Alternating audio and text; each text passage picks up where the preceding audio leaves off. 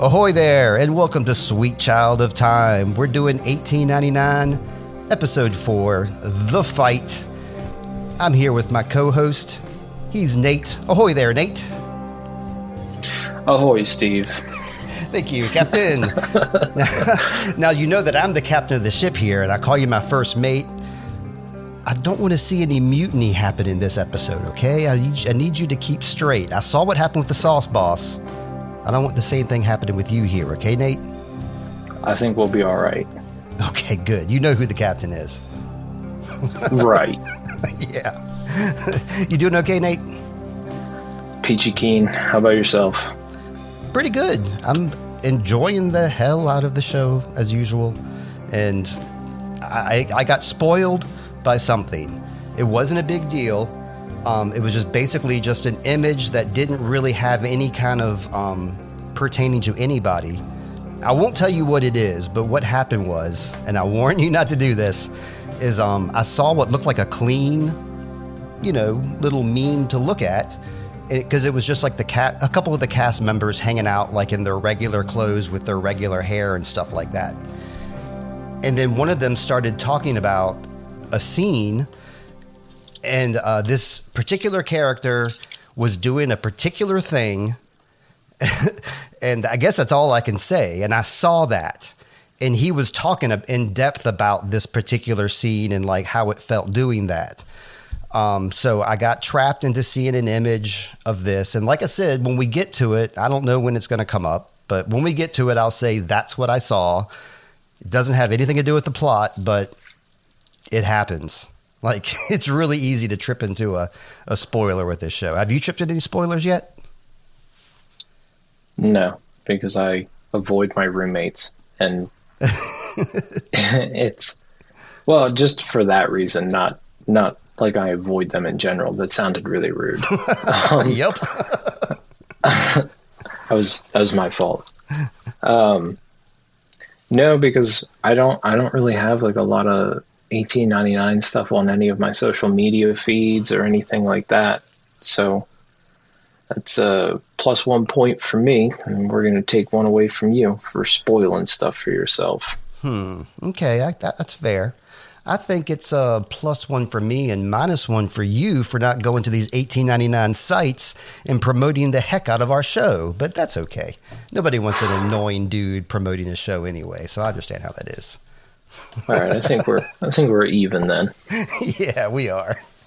We're not going to fight because that's what this episode is about. Fight, fight, fight. I'm very excited to get to the fight. But first, we're going to start with our boys, Lucien and Jerome. These dudes were buddies back in the day. They were war friends. I didn't know this. They're in the desert, and we see they're dragging a dead lieutenant I took a stab at where this might be. Um, you're a pretty good history guy. Do, do you know which war this might be that they're? Because I have a couple of guesses. Do you know? That's really unfortunate because I was going to ask you. okay. Well, good. I got some answers. Um, it could be the uh, Algerian War, which took place in a bunch of different sections between 1830 and 1903. It's a possibility. It could be the Cretan Revolt, which was fought at the exact same time frame. It could be the Madagascar expedition, which I think is like the best possibility because the time frame lines up best with that. Or it could be the Boxer Rebellion. Um, really have no clue whatsoever, but it's going to be one of those four wars. When I looked up the history of France and their participation in wars, those dudes are a bunch of warmongering dudes. They're like always at war, 24 7, it seems, against somebody or another. So it was hard to pinpoint exactly. But these are the four wars that I saw that were fought in a kind of deserty climate. So it could be any of these. But our boys, you know, they're they're tired. They have been refused. They haven't been refused, but they haven't gotten any supplies in in quite some time. And Lucien's plan is to take this dead lieutenant's clothes, impersonate the lieutenant, and Jerome will be the hero that, you know, brought the lieutenant to safety. Uh, Jerome doesn't like this plan too much, though. Um, he says they should wait for supplies. He's a company man. So, you know, that's what Jerome says. He also says, Come back to reality, my friend. Which, of course, this show, we're not sure how much reality we're dealing with. And I thought that was a very interesting line that he told him to come back to reality. Um, I don't trust any reality in this show whatsoever, especially after this episode. lucien feigns sorrow and then cold cocks the dude. And that's what happens. We hear that mutiny music, that clicking mutiny music in like Lucien's head as he decides to do this, and then he does it. And yeah, Jerome's down. Then we see those pyramids. You you must have noticed like the um, anytime anybody wakes up, it's like that that pyramid kind of structure that forms in their eye. Mm-hmm. I think that's cool. Uh, but at any rate, he gets those pyramidy eyes, and it's Maura again. Uh, Maura once again telling people to wake up. He wakes up angry. You ever wake up like Jerome just woke up? Oh man, pretty much every Monday through Friday. Especially at two thirty in the morning when you got to get up. That's right. You're kicking Olek out of your way. Ah, ah. Yeah. I was gonna say Olek, poor guy. He's really getting the shit end of the stick in this in this show so far. Yeah, he is. And yeah, right here, getting kicked by his buddy. It was just an accident though. Jerome didn't mean it. He was just flipping out. Um, but yeah, we got the four dudes here. Ramiro, Eyk, Jerome, last dude. Who did we say? Olek, of course. So yeah, Franz and his mutiny boys come in. Um, he pulls Olek and Jerome out to be workers to dump the bodies overboard. And they don't want to touch them because they're afraid they might be diseased or something. So get these two dudes to do it, the superheroes, because they are a team. Franz knows they're a team, so he put them together again. You know, why the hell not? Yeah. Sauce Boss is cool. He know he knows to keep the boys together. They'll keep each other in check, right? Yeah, did you realize Sauce Boss's face is still dirty? yes, of course I did. and yeah, now Olek has a dirty face too, so maybe that'll uh, keep up for Olek's, a while. He's always dirty though. Well, now he's bloody and dirty though. At the end of this episode, he's got, got a lot of blood in his face too, so it might stick Very around true. for a while because they don't like to wash between episodes for whatever reason. No. But yeah, I think it's pretty disrespectful to dump the bodies overboard the way they're doing. Like this, what do you call it? This uh, Osama bin Laden, like when they dumped him overboard. You remember that whole ordeal?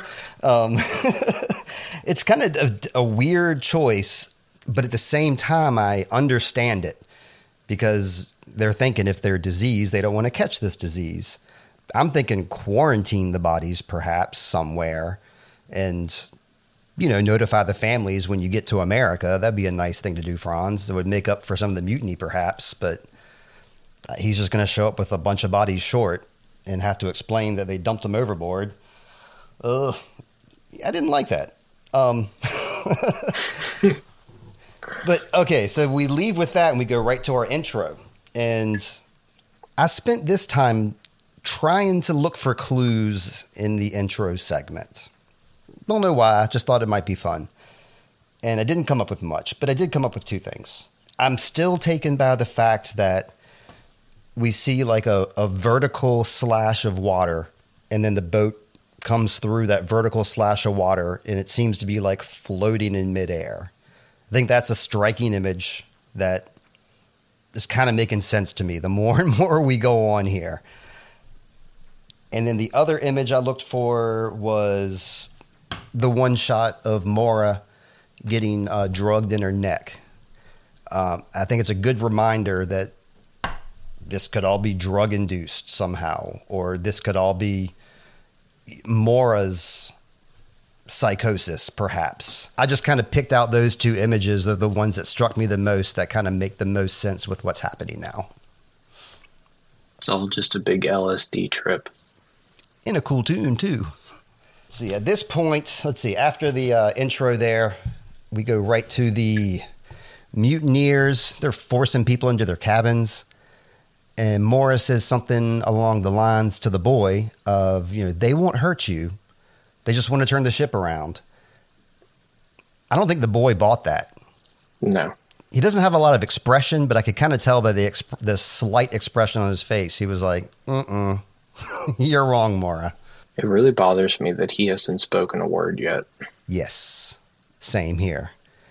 I was really thinking that, well, getting ahead of myself, the end of this episode, that would have been the perfect time for him to say something. Uh, but it didn't happen. So who knows when it or if it ever will happen. Uh, she leaves at this point. She's like watching the dudes out in the hallway.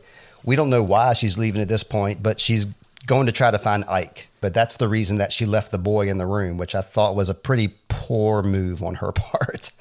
I agree. Not not very motherly of her. Because at, the, at, the, at this point, I feel like we're supposed to just, in a way, assume that she's taken a motherly role. Yes, I would definitely say so. A protector, if anything. Yes. So, our next scene, we're back up on the bridge and we get some information from Neville Longbottom here. The Prometheus is gone. They can't find it. And, you know, Franz is like, Where is she? Where is she? At first, I thought he was talking about Mora. He was asking where she is. He was asking about the Prometheus. They they're just amazed that it's gone. Also amazed that their compasses now work. Also amazed that they're back on course where they originally were when they made that turn, which all sounds like pretty good news, right? I would think so. It doesn't seem like they're really thrilled by this news, but I mean, it sounds all good. Like, hey, we just made up made up some time. We're facing the right direction. Franz, Sauce Boss, full power to the west. Which you know, I can't blame him. Get there as fast as you can, buddy. I mean, not that I agree with some of his motives, but I do agree with let's just get these people to New York. I'm I'm with him there. Yes. The people yes, in definitely. Yeah. People down in third class are questioning Sebastian at this point because he, at this point of the show, is down there with them. Um, he tells them about the sink ship message. And I know how to say sink ship in German now. Ship sinka. That's, that's what he said. That's more German than I know. yeah. Now you know how to say ship sinka. That's sink ship, apparently, in German. So he tells them about this message, and he also kind of plants the seed in their heads at this point that he suspects it was the boy that is the main cause of this. The boy is the one who's causing all the deaths there and now here too. And as Tove is listening to this, she's supposed to be the translator. She doesn't like this assessment about the boy. So she, as a translator, kind of clams up and doesn't want to spread that information to everybody else. Krester is quick to the punch, though, to let everybody know it's the boy. We need the boy. It seems like they need like a nice, um, a, a central figure that they can all unify on, that they can like agree about to make some sort of decision. It's like they're grasping at anything here. So why not the boy? He's a weirdo. There's a lot of mystery. They say that the devil. This is weird though. They, this is the mom of this of the bunch.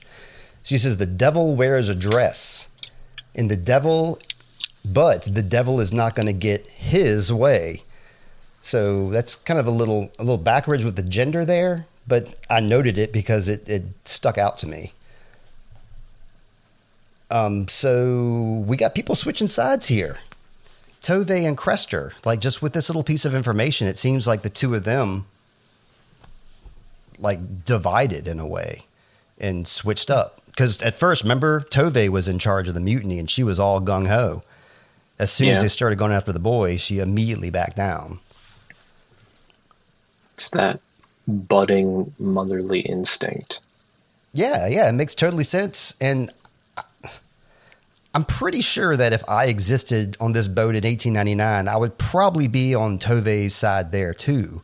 I would never think it's a good idea to kill a person to sacrifice the rest of us. I think that would be a really rash, weird decision, especially if you don't even know if that's a if that's going to pan out. You're just like, well, maybe we'll just go ahead and kill this guy, and the rest of us will be saved. That doesn't sound like a good plan to me. That's fair, but I mean, it's uh, it also makes sense. I mean, from the mo- from the most basic level, because it's the least common. Is it, is it the least common denominator? Is that how you say it? I think it's the. I think he is the most common denominator to all these Ah. things. the most common denominator then. Um, he's really like the only thing that's changed since going to the Prometheus. So I can kind of see where they would just want to get rid of him.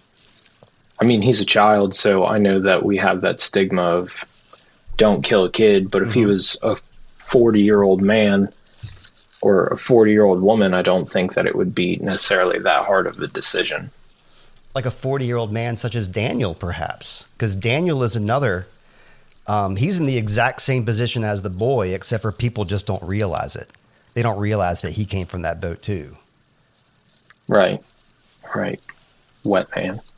Well, I'm sorry, Wet Man is, is his common name that we know him by. Yes, please.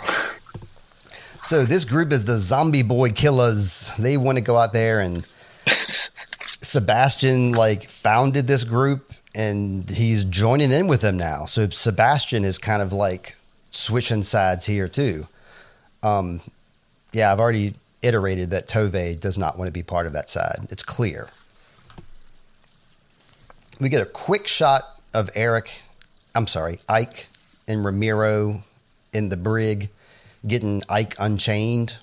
Ramiro at first looks like he's just going to kind of tap at that thing and not really be much help, but he does a mighty heave and and gets Eyk out of there. Good job. Well, gets him out of the cuffs anyway, or out of the pipe. I was afraid that some like either water or some poop was going to come out of that pipe when they did that.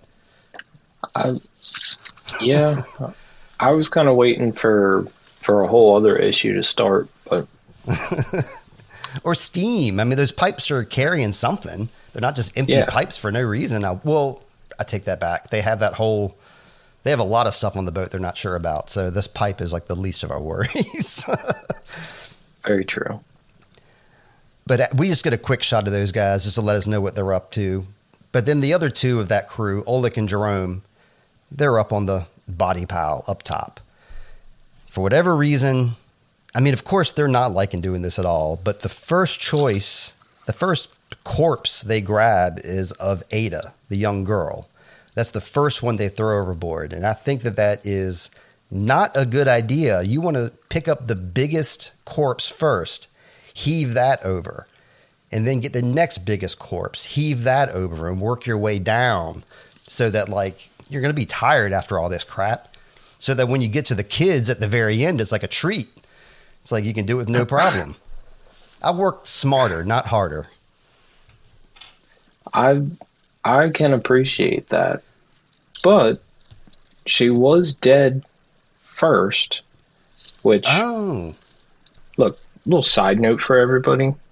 I absolutely despise looking at corpses in movies because as someone that went to mortuary school, mm. uh, these are not what corpses look like. and watching Ada rest peacefully on top of a pile of bodies and not seeing her all purple and green and twisted. Well, she wouldn't probably be green yet, but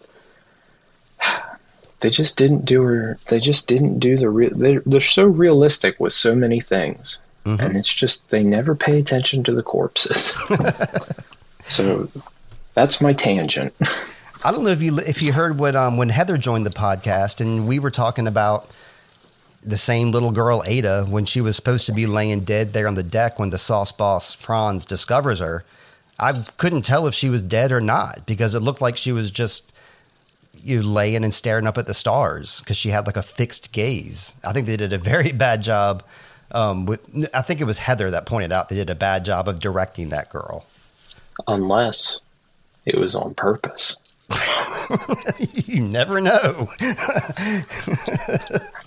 Jerome starts giving a mean face. He's looking over to the guys that are holding him captive, and he's all mm, giving them the mad face. But then he sees a corpse that looks a little bit more like a corpse. It's the corpse somehow of that lieutenant and the corpse opens his eyes. That sucked. I didn't like that. It was good. It was effective. It scared me, and that's why it sucked. it was a very good, well directed scene. Um, Jerome panicked, and he is pretty good at panicking too. Yeah. I feel like that's all he does.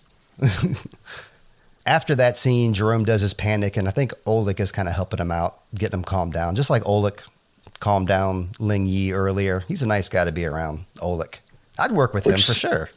Which side note, we didn't see her at all. Oh, we did. Their room got ransacked. Just checked out to make sure that the boy wasn't in there. So we did see them briefly. All right, that's fair. They were in there just enough so that, like, when you look at their IMDb, it'll show that they were in all eight episodes. They do that sometimes for actors, just give them like a real slight.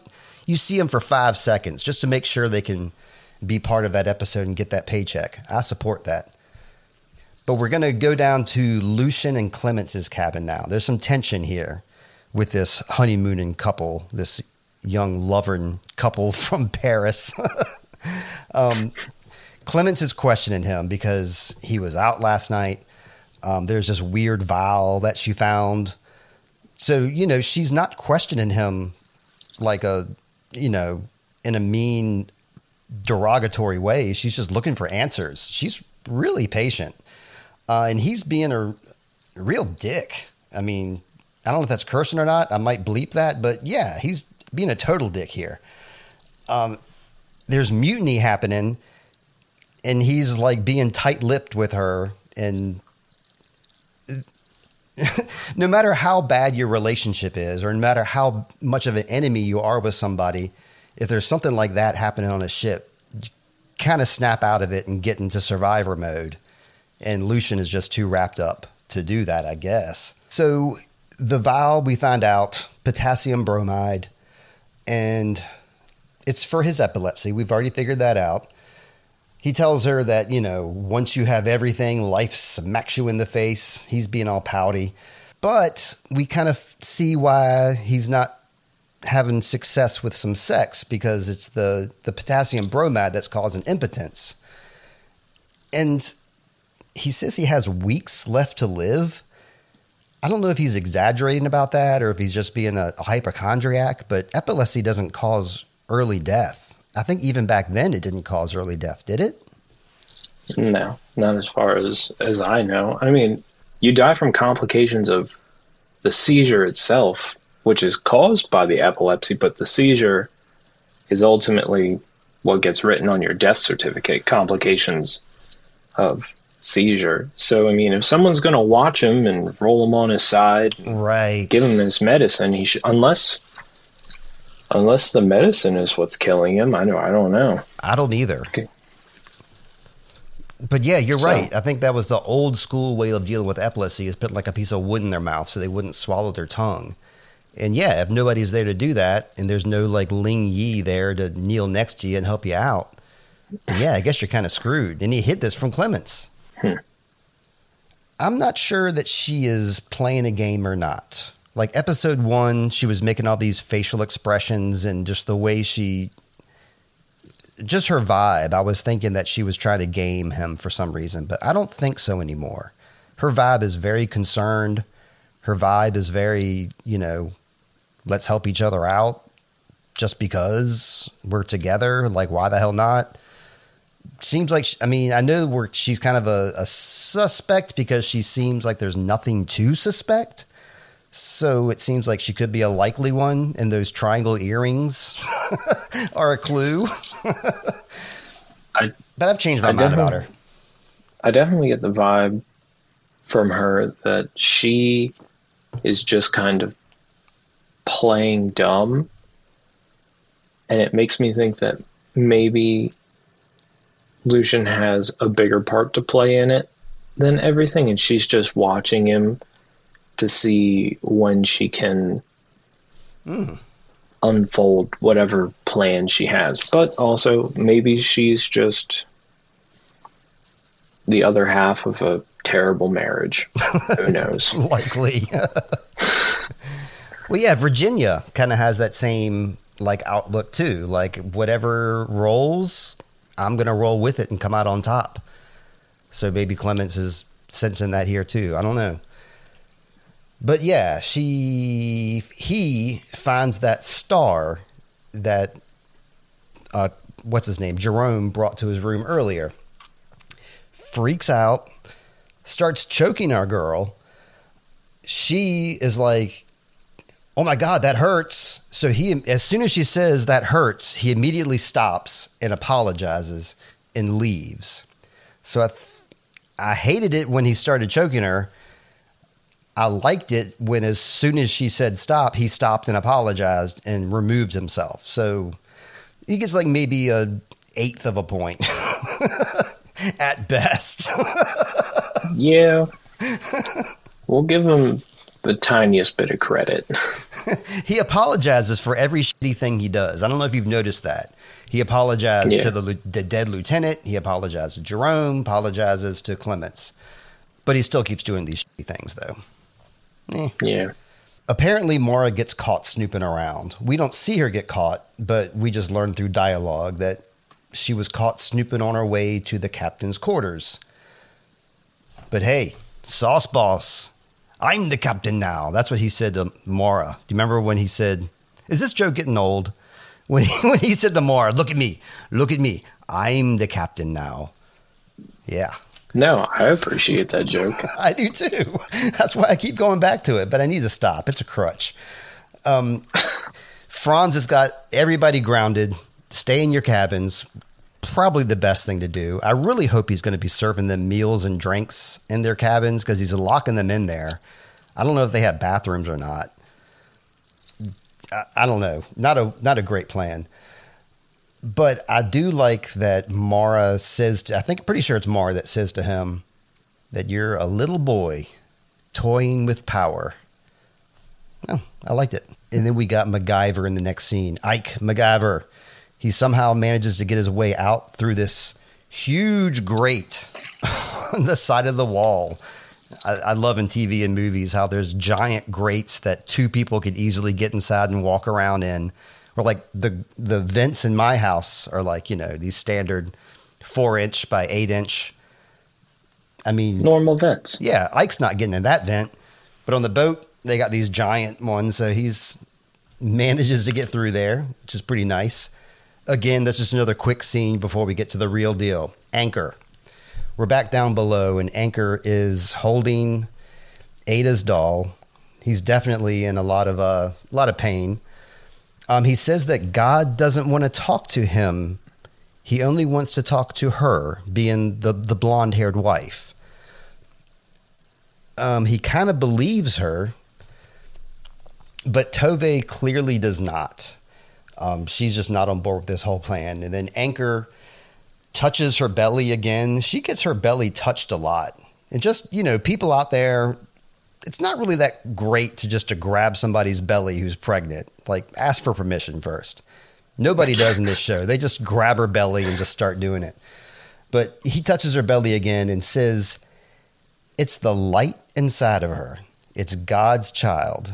And this is part one of where Steve's theory comes from. I have a pretty interesting theory that I'll touch on later.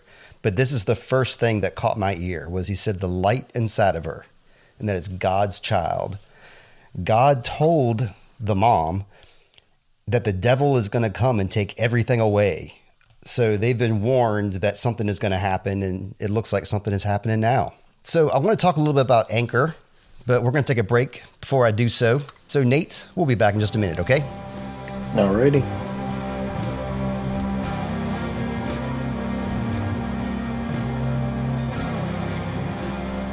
And we're back with Sweet Child of Time, still talking about episode four, The Fight. And I wanted to take a brief moment to let our listeners know that we'll be back on season two of 1899, but we don't know when that's going to be. In the meantime, Wheel of Time season two is starting up in quarter one of 2023, which means myself and James, the Marshland Monster, will be back doing our Wheel of Time recaps. So, in the meantime, if you're still subscribed or followed to this channel, I invite you to watch Wheel of Time. and keep listening to me and James, we're going to be doing the same thing that me and Nate are doing, except with Wheel of Time instead. So if you have any interest in that, please join us. Otherwise, please join us back here when season 2 1899 starts up and we'll be right here with you. Sweet Child of Time 2023. All right, welcome back Nate. Hello. Hello. Ahoy. What's up, man? Am I am I upsetting you? no. No. I wanted to make mention of this guy Anker real quick. The actor who plays the individual also plays Thom Merrilin in the Wheel of Time TV series. So it's kind of cool. We got a couple of tie-ins with our podcast and with these two TV shows. We got this guy Anker, very distraught individual in this show, 1899, super religious, very serious. He doesn't look anything like himself in the Wheel of Time. In the Wheel of Time, he plays a gleeman he goes from village to village, playing songs at inns, um, entertaining children, juggling. He did a wonderful performance of, of an in uh, in series song called "The Man Who Can't Forget," and it's in se- it's in season one, episode two of Wheel of Time, where um, a couple, of our characters go to an inn, and there is our man playing this this dirge this minor so- this minor key song, this beautiful like forlorn just sad song. It sounds like a Chelsea Wolfe song or something. He's got the best voice. He plays guitar amazingly. Well, you know, it doesn't play guitar amazingly, but he's really good at the at his style, at his particular style. So if you like Anker, I think you're going to like Thom Merrilin in The Wheel of Time. He's a completely different character. Let's get back into Hagier here. We are with Sebastian. Sebastian is leading the zombie boy killers over to room 1011 because he knows that's where Maura has been keeping the guy. Weirdly enough, Maura arrives at the exact same time because she has, you know, Sauce Boss is getting her back to her room just to keep her quiet. So we get a meetup here between Maura and the mom. I wish I remembered her name. I remember Anker's name. I don't remember her name. I never wrote it down, but y'all know who I'm talking about. The crazy, crazy blonde haired mom in this show. Um, she's, for some reason, says search her, and Krester reluctantly searches her, gets the key off of her. They go inside. The boy is not there. Sebastian even checked under the bed. He looked. I saw him look and there's no boy there, but the mom is not happy. She's like pointing the gun around, like, where is he? Krester jumps in. It's like one of the good things Krester does in this episode. Krester pretty much sucks this whole episode. But at this moment, he's good because he's getting in front of Maura saying, Hey, mom, it's the boy's not here. Let's go look for him elsewhere. What are you doing? She fortunately listens to him and they go on. But she, she's on a total manhunt for that boy. She wants blood. Um, when they leave, Sebastian is the last one out. And he and Maura kind of share a look, and he looks back at the bed, then looks back at Maura, and then leaves, which I thought was bizarre. He knows. Yeah, but why? But he wants the boy dead. So if he knows, then he knows. I mean, it's like I don't see any reason why he wouldn't do that. Why'd he prolong it? Because he's absolutely looking for the boy. Any guesses? Because I don't. well, Sebastian is a company man, right? Right. Maybe he's getting some letters from the company we haven't seen yet or we haven't picked mm. up on. Or maybe he's trying to keep those hatches a secret.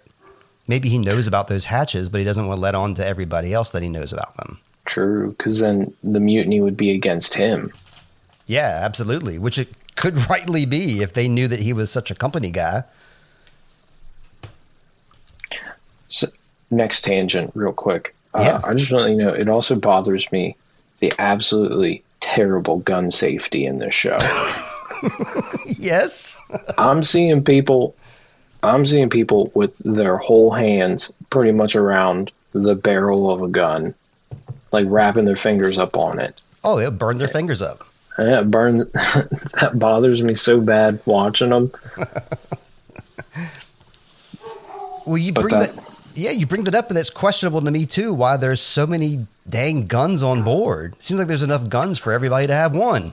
Yeah, whoa, whoa, wait. Why didn't I even think of that? Where did they all come from? Why? I don't know. The only thing I could think of is that maybe they keep the ship heavily armed just in case of like pirates or something because it's like 1899 they don't have great security. So when they're out there on the ocean they're pretty much all alone. So maybe they keep a stockpile of guns just for a emergency cavalry in case and because pirates existed back then. Pirates exist today. So that's a distinct possibility. Hmm. hopper agrees. Can you hear hopper barking? I sure can. Let's get back on hand here. Um, All right. They they all just left, and Maura's in the room by herself, and she's having a little panic attack, and she has her self soothing mechanism where she takes her necklace and she rubs her necklace, and that usually calms her down. As she's doing so, though, she hears some knocks, and it's it's the boy. He's got that, that little hatch. He does a little quiet thing again, like telling her to be quiet. Um, he looks worried. He has a worried face because there's people with guns. So I don't blame him for being worried.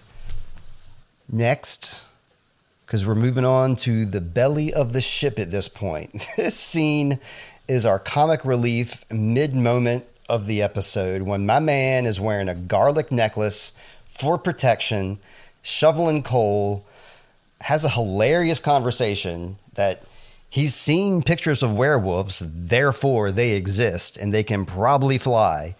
And I really think that they're burying some facts in with the jokes with these guys because when you see these guys, you kind of like take a breath and you're like, ah, I don't have to think about the mutiny anymore.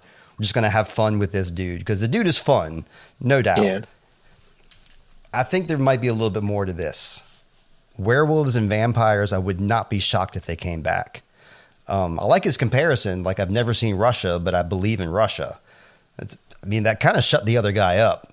He, Also, I think that that statement right there is Mhm. probably one of the most important statements of the whole show up Okay. to this point. okay, keep going. Because the, ba- the the first thing that'll come to mind is you don't see the Prometheus anymore, but you Right. knew it was there. You believed it was there, but now it's not there. When we discussed that in what the very beginning of this episode, there, oh, it's gone, but everyone knew it was there. okay, So, and then that connects very well to the very ending of the episode, which we'll get to. I, I just, I, I think that that's, that's probably one of the most important statements right now. Just Right as, as a baseline thing without trying to get super in depth with it. I mean, nah, that's what we're here for. I like it. I like it that he offers his buddy a necklace too. He's like, I can make you one too. Yeah. Um, Daniel slips through at this point though, with his pea coat. He's trying to be a poser. He's trying to be like Eyk with his jacket. Have you noticed that? yes. It it ain't working, Daniel. It's, I'm it's sorry. not the same. nah. Wet, wet man.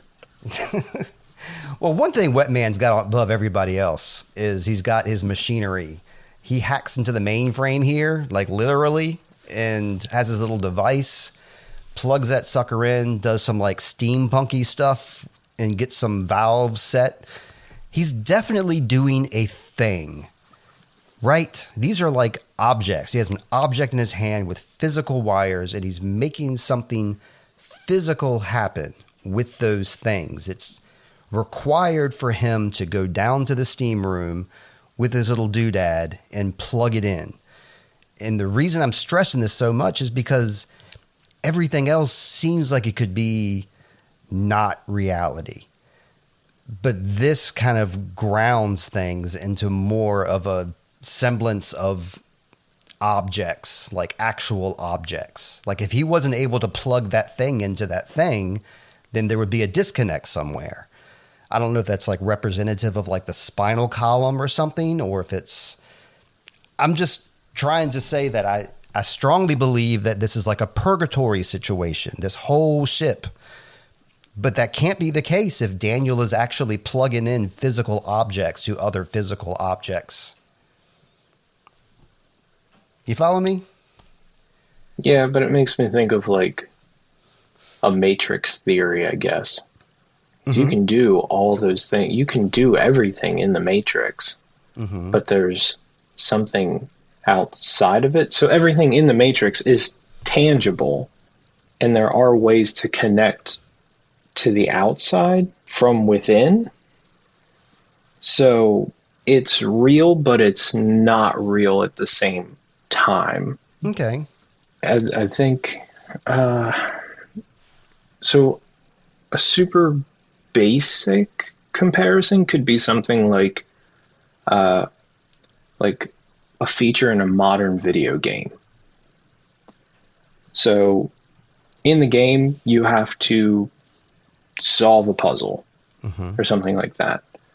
Mm. So your your character in the game is solving the puzzle and if you get the puzzle, let's say you get it incorrect in modern video games, there's a signal that goes to your controller and it'll vibrate or it'll make some kind of noise. So something from within that video game is transmitting a signal to something hmm. even bigger. Something like that. Yeah, and just the fact that you're saying video game, and I'm thinking about that device in his hands, it looks kind of like a game in a way. Very steampunky though. I, I really, yes. I really appreciate that. I'm sure those purists out there are loving this show. Yes. Man, okay. I like. Damn, I give you more to think about. Let's go back to Olek and Jerome though. Um, Jerome is trying to plan an escape, and through their language barrier, they kind of get the gist of each other. Olek plays along not happy about it, but he does. Jerome does manage to get away. Um, it's a kind of a shitty plan, but it kind of works in a way. Almost gets shot, but he doesn't yet. um, he's pursued by the armed guard and starts having a flashback. But it's interesting that the place he runs for shelter is Lucien and Clemence's room. He must know because he's been to that room before. That's where he goes and he knocks on that door. So I don't know if he maybe is. I mean, to his mind, Lucien and Clemence are in that room. So I guess he was prepared out of desperation to to run into Lucien there and be like, "Hey, I know you hate me, and sh- but shh, shh, you know, be quiet for a second. Um, well, I guess it's the other way around. Jerome hates Lucien. Lucien's just trying to forget about Jerome. But I just, I just, I just wanted to mention that was very interesting. That's the room he chose. She lets him in. She, being Clemence lets him in, and uh, he gives her the quiet sign, just like the zombie boy did. So you thinking that maybe that Jerome and Zombie Boy are the same person because they both give the same quiet sign? Hmm? Mm. Jerome's not nearly as scary. that's a very, very loose theory based on nothing, but I, that's, that's, what I thought about when I saw that. I thought about the little boy. Um, Clemence kind of low key wants them to stick around. She likes him. I mean, that vibe is impalpable or palpable yeah. or whatever you want to say. He yes. says something along the lines of he's seen people take power who don't deserve it and it never ends well. Is he talking about Lucien? He's uh I want to say no. I want to say it's probably just a, you know, horrors of war kind of thing. That's what I thought the first time I watched it.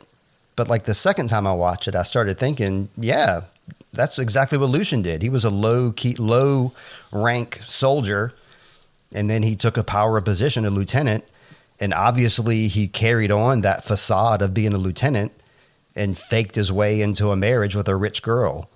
So, whoa, you okay? Yeah. Okay.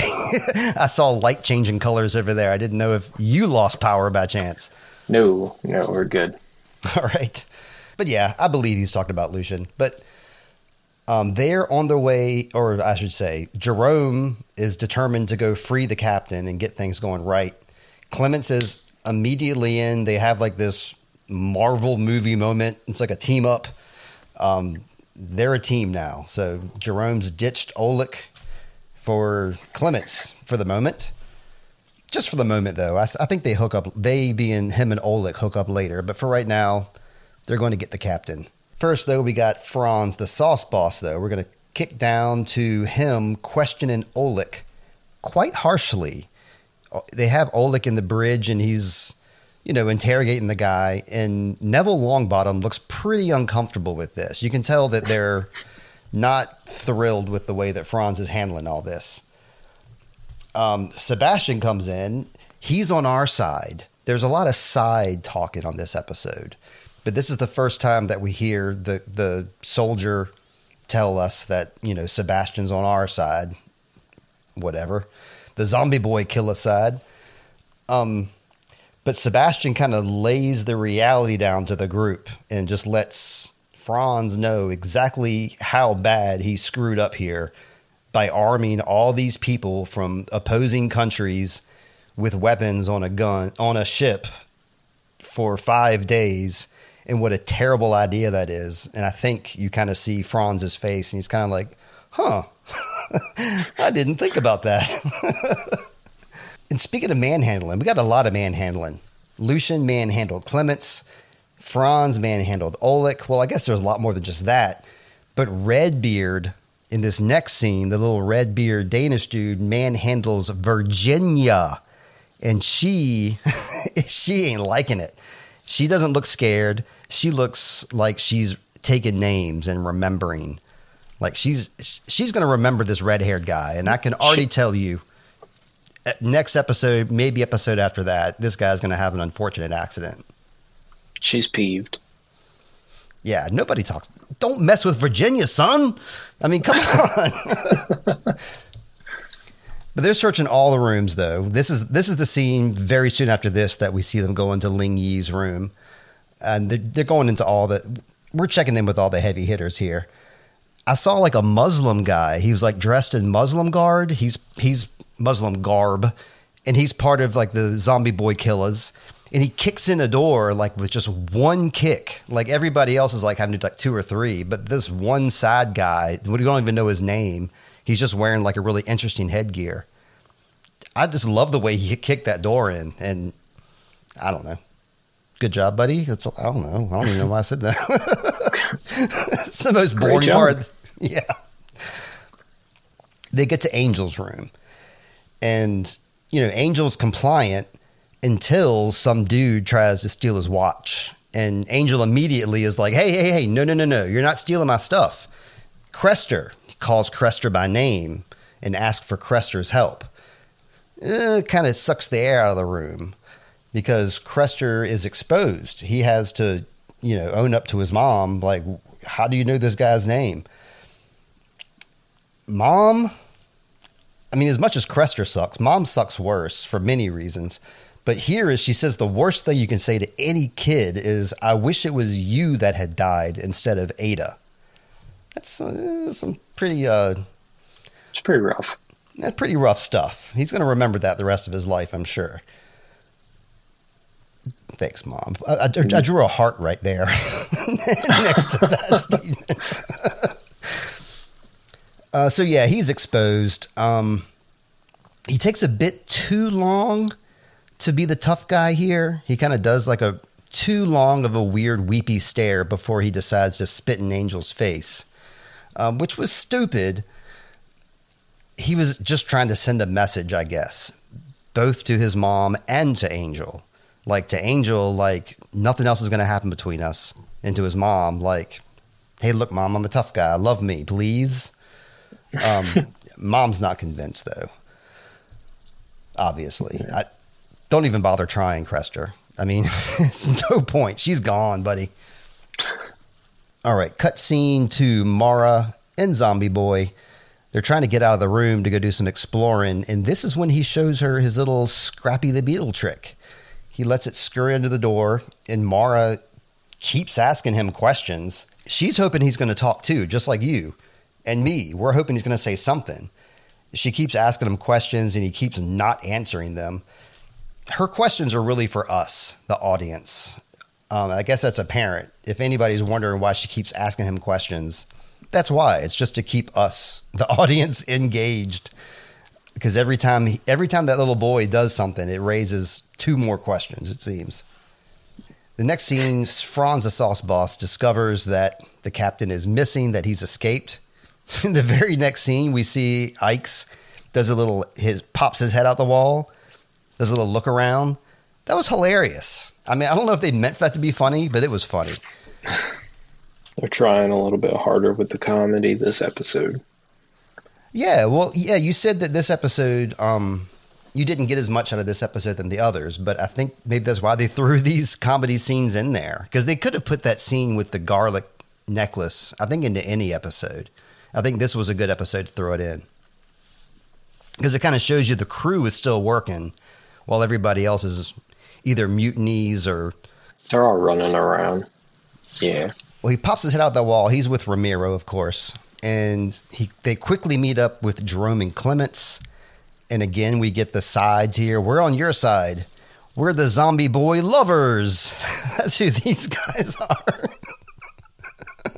we got Eyk, Ramiro, Olek, Jerome, Tove, Clemence, probably. Well, oh, Clemence definitely, and Maura. These are the zombie boy lovers right now. So they free Eyk from his handcuffs. Ramiro, you're good at what you do, Ramiro, but you really made me nervous with those those wieldy hits with the hammer. He could have easily like hit Eyk's like knuckles or like his wrist or something with that hammer. Yeah. But he he did each of those each of those blows with like one mighty swing, but I think he could have used a little restraint there. But I think they're trying to show us this episode that Ramiro is tougher than we ever realized because he always seems really meek and like reluctant. Every scene up until now in episodes one through three, he's always kind of been, you know, just a reluctant passenger, it seems. And we see that he can kick hard, and he can hit hard, and yeah, he's he's part of the good guys. Well, remember, he killed a man. Oh, yeah, that's right. So yeah, he's carrying that with him too. That's right. Yeah, I'm glad you reminded me of that because I didn't even think about that this whole episode. I was I was um, distracted by the mutiny. Um, they have a pretty good plan though. They plan to go seek refuge on the Prometheus by a rowboat, which is an excellent plan, except for the fact that it's not there anymore. Uh oh, there's no Prometheus to go to, guys. So Alrighty, does, we're yeah. I was gonna say, how does everybody know everything so quickly on this ship, and then that fact almost feels overlooked. What that the uh that the Prometheus is gone. Well, yeah, none of them knew it though. None of that. Like, unless they were like standing in the back of the ship, like watching it be towed. And another thing, the fog. Didn't the fog clear at the end of episode three? Um. Yeah. Yeah. When he hit that button. Yes. It is all back now in full force. They're in a completely different place, though. So I. I, I don't know. Maybe. Um. Well, if, I don't. I don't know. I feel like if he can clear the fog, then, like I kind of thought he would just keep it. Cleared. Well, no. I I think that the fog we're seeing right now is like natural rainy fog because it's really rainy. The mm fog we saw before was fake fog because Neville was looking at the deck and he said the fog just came out of nowhere. It just appeared and then he slowed the ship down. So I think that was fake fog, either brought on by Sebastian by pushing those buttons or by Daniel by playing with his little slidey thing. Gotcha. Oh wait, Daniel would be an excellent guy to like come by and help you with that microphone. Like he could come and I'm going to give him a call and see if he can come by and uh, help you out with that. All right, He's I'll good. make sure to ha- I'll make sure to have some towels down there before he gets here. we're taking a break here, Nate. All right. We'll be right back, and we're not going to hang up this time.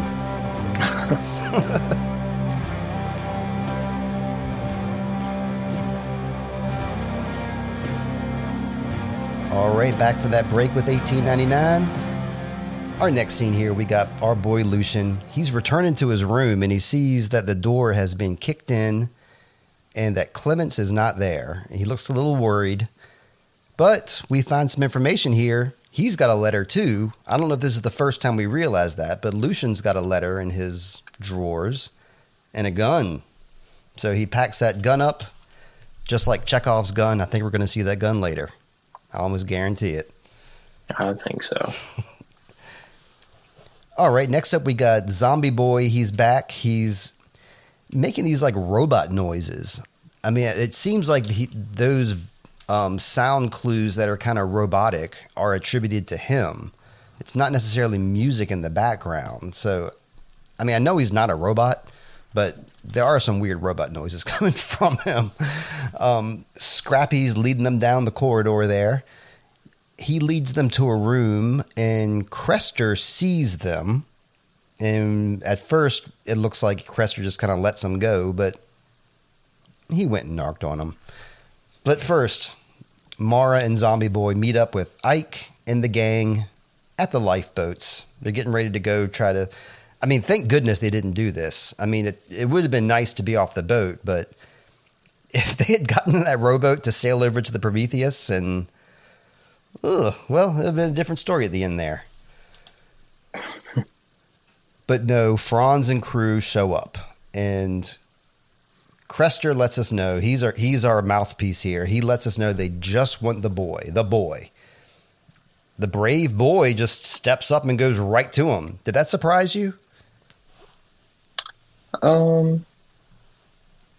Yeah, I think so. I I didn't I didn't really see him, you know, freaking out or running or anything like Mm-mm. that.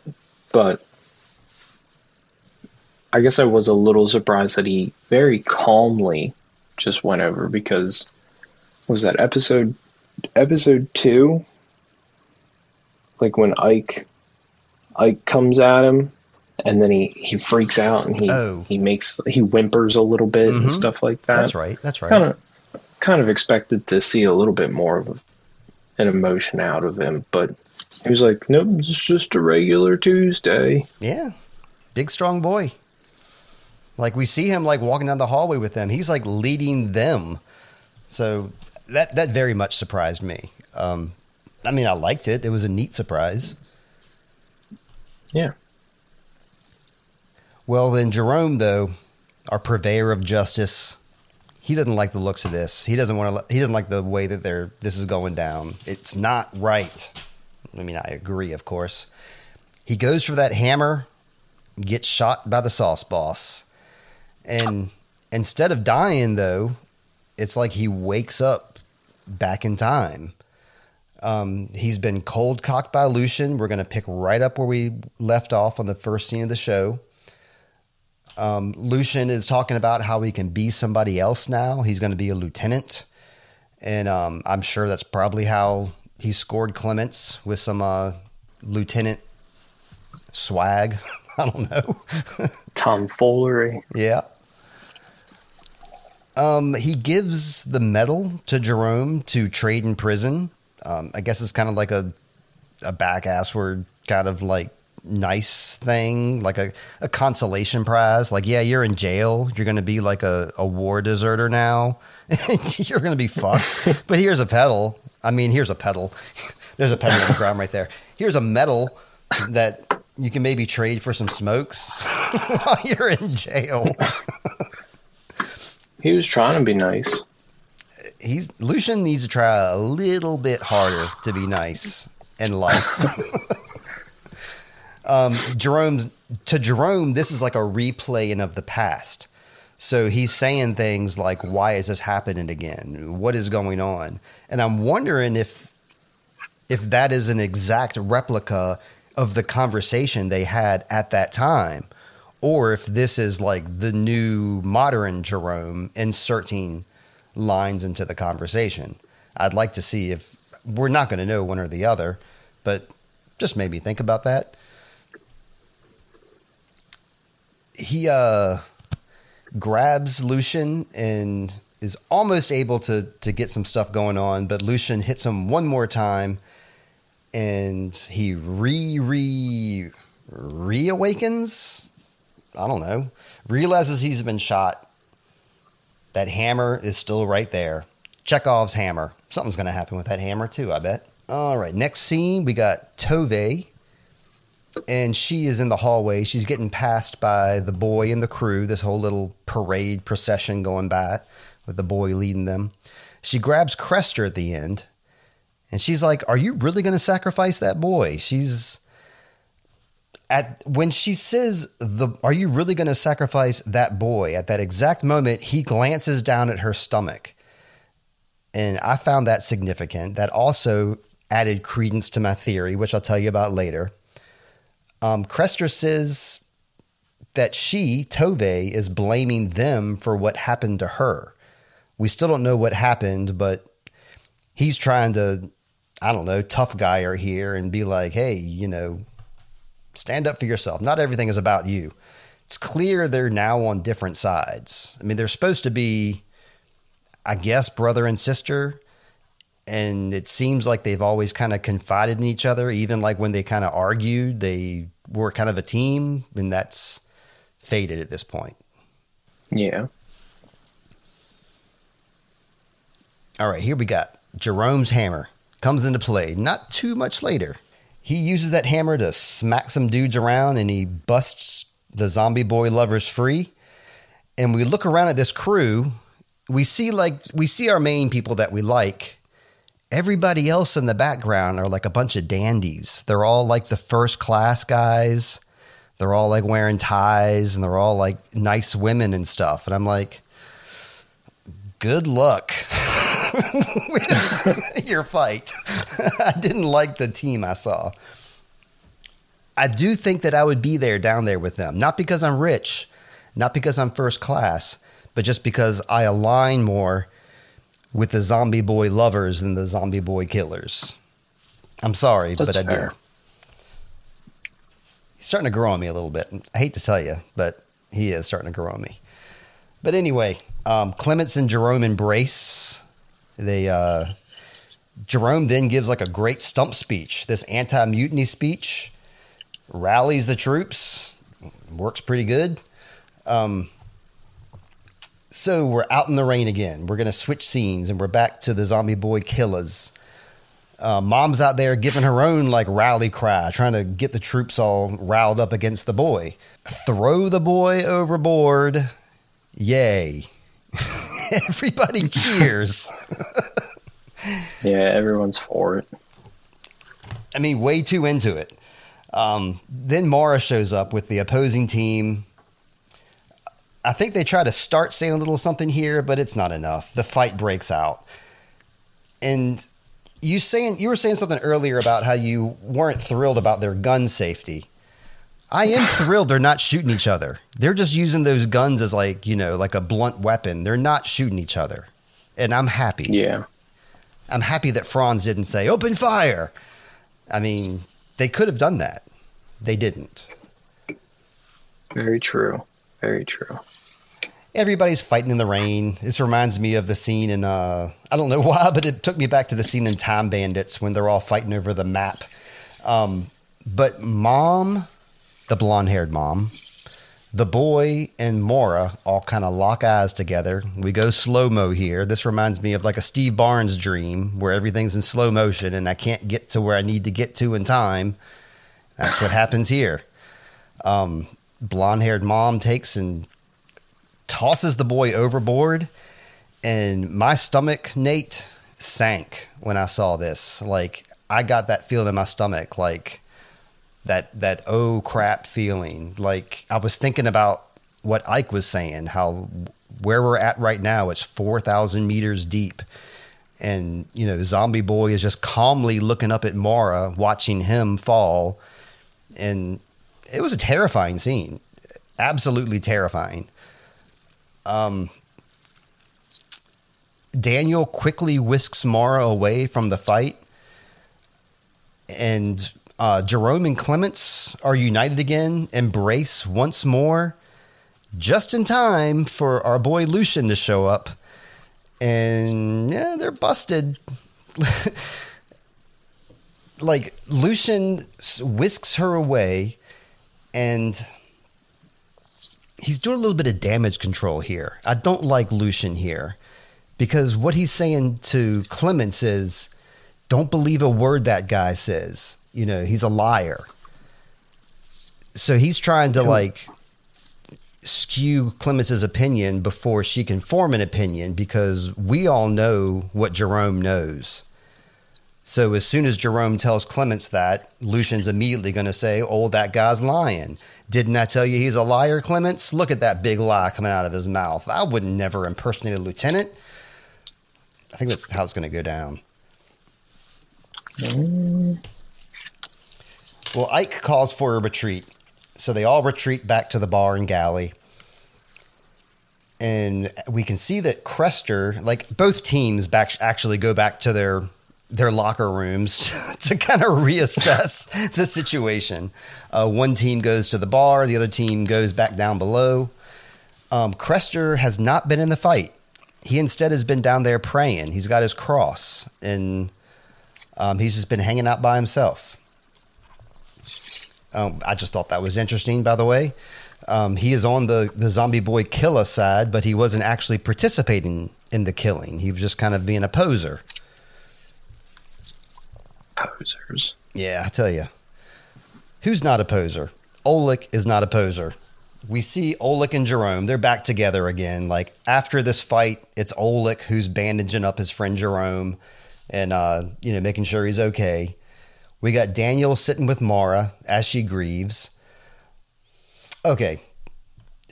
I wrote down here, he didn't even fight it. It's like he knew it was coming. I didn't know what that meant at first, but of course I remember now. That's what Maura tells Daniel. She's just exclaiming during her grieving that she just just can't believe how it went down. The boy just went overboard. Um, they start to hold hands like a comforting thing, and did you notice like his left hand, his ring finger was really screwed up? Did you see that? No. If um they they went to hold hands and they zoomed in on his hand and like whoops, sorry about that. And where he would normally have a wedding ring, it was all like red and scarred looking. And Maura hmm. kind of like rubbed her finger against it and kind of looked at him. It was kind of a little moment there before Eyk inter- interrupted and came over and was like, "I need to talk to you." Got a little uh, lover's triangle over here, if we will. Hmm? Yeah. Eyk doesn't seem like he's in, into love right now, though. He's just more confused and is like, Look, I found that logbook. It had your name in it. Please tell me what's going on. Eyk is like really flipping out about this. Um, he shows us that page again. I saw a couple new names on the page this time, also in the F's. We had Mrs. Susan W. Frenton, we had Lieutenant Thos W. Fisher, and then we had somebody named Miss Eleanor. So I just happened to notice those names on the list too. Um, Eyk looks pretty pissed, doesn't believe her, but the Prometheus and the Ker- Kerberos, excuse me, are identical ships. So we're here in the bar area and we see the bar and we see the cabinet, and it's exactly like the cabinet that we saw on the Prometheus. So we start hearing a knock at those cabinet doors, and we're immediately reminded of in the Prometheus when that banging was happening inside the Prometheus, and then the boy was trapped inside there. Well, they hear the knocking. They're all looking at the cabinet like, what the hell is that? Everybody's concerned. And then we see that bright light coming out of the cracks of the cabinet. The boy appears. He's dry.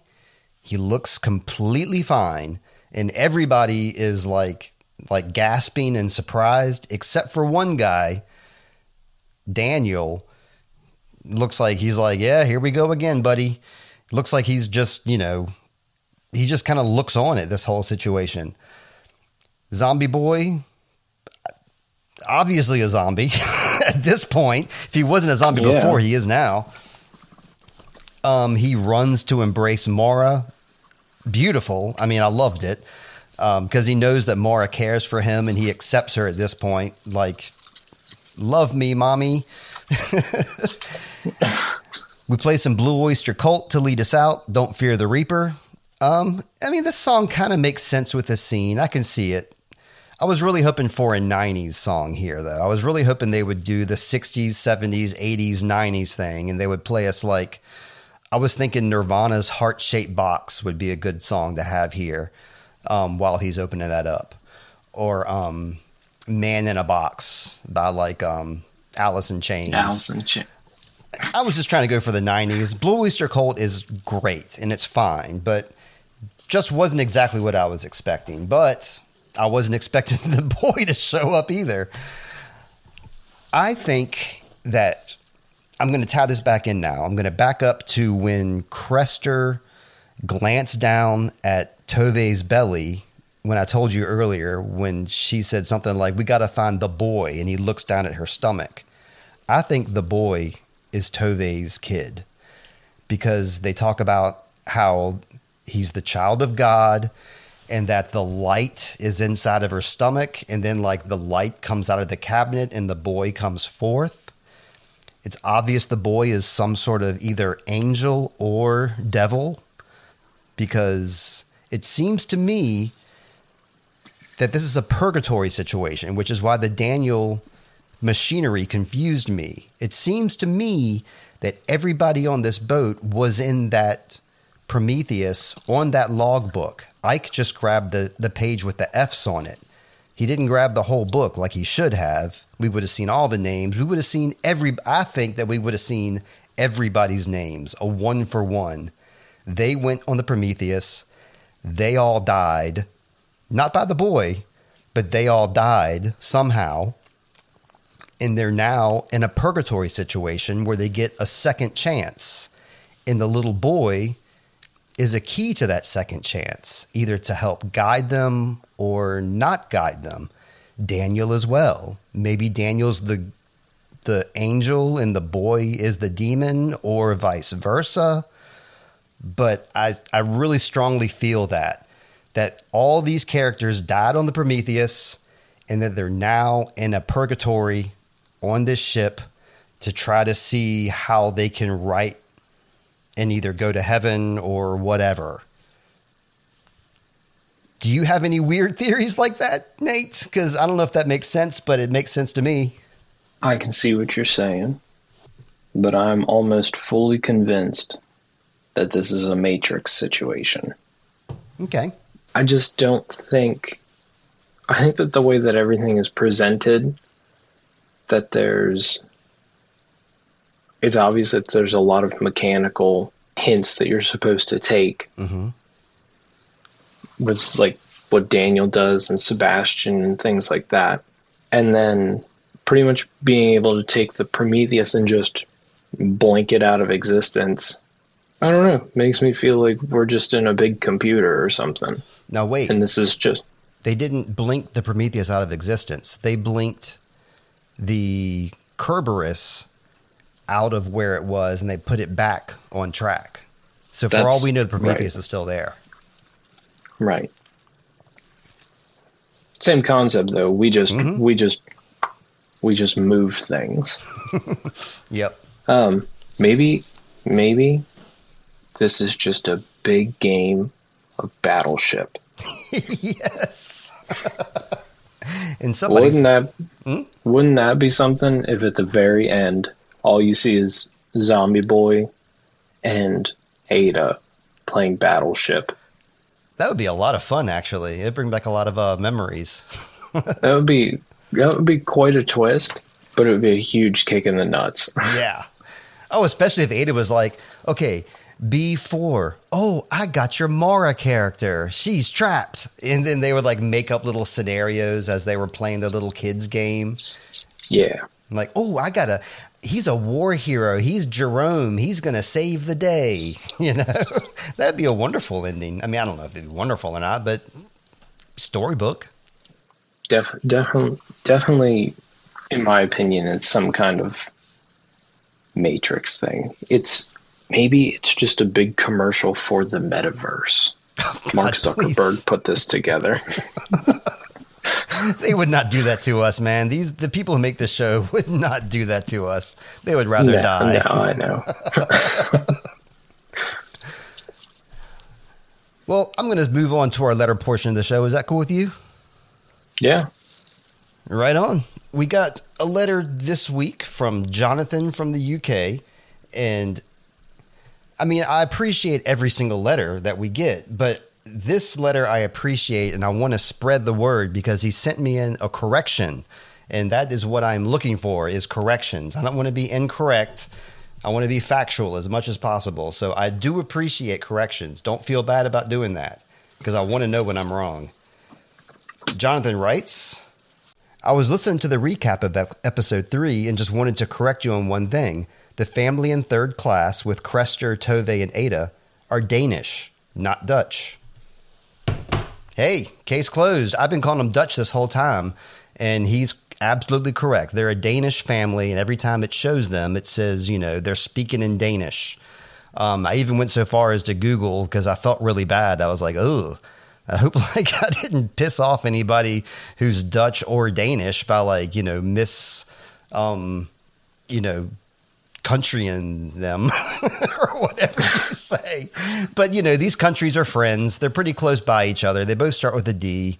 A lot of people get them mixed up. So I'm sorry I did that, but I appreciate Jonathan letting us know. And if you have any corrections for us or if you want to write into us, please do so. Uh, we're at sweetchildoftimepod at gmail.com.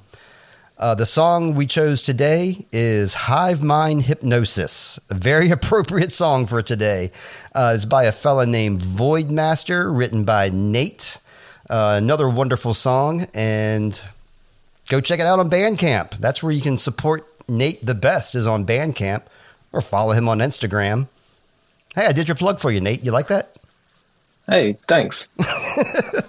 I can I can do yours, but if I butcher it, you have to pick it up for me. Go for it. All right, you can find Steve and his musical uh, shenanigans at at intro dot void. Yeah, at intro dot void on Instagram, Mm-hmm. and you can find him at introvoid.bandcamp.com. Do you have Bandcamp? Yep. All right. um, and then for the podcast information, you can find us at Sweet Child of Time Pod on Instagram. That's right. And you can send Steve or myself uh, all the wonderful things that I'm sure you guys have to say, or not so wonderful, because I get a kick out of those. So please send them to at void.master, and I will be happy to respond to you. Heck yeah. Well, that's another episode for this week. Nate, I wanted to definitely thank you because you've been a big part of the show and you've helped me learn a lot and you're keeping me on track and you're teaching me things about recording here and I'm very appreciative. Thank you, Nate from Voidmaster. Thank you, Steve, for uh, putting up with me not knowing anything about anything and uh, messaging you before every podcast just about and going, I don't know what's wrong, but something's wrong. and and you just you roll with it and uh, like I said, well, I'll figure it out at some point. but uh, no, thank you for having me on here. It's a, it's a good time. I look forward to it every week. And uh, my only gripe is that uh, you won't let me watch more than one episode of the show at a time. I know. I'm so sorry. Heather's that's Heather's No. gripe too. nah, that's all right. It makes it it makes it fun. makes it interesting. I'm not so scatterbrained then.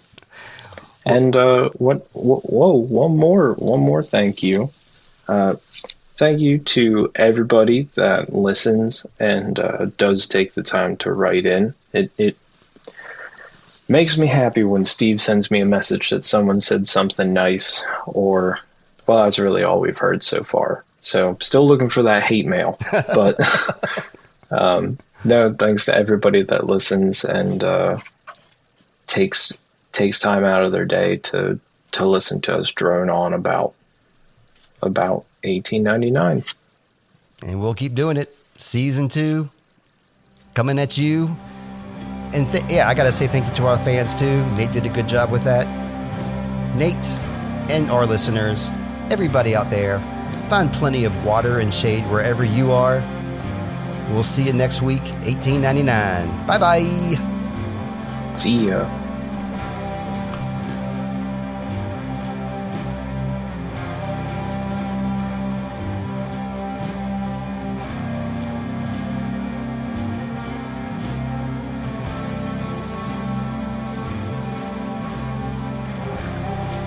Man, um, I might cut this, but here's an interesting Hopper story.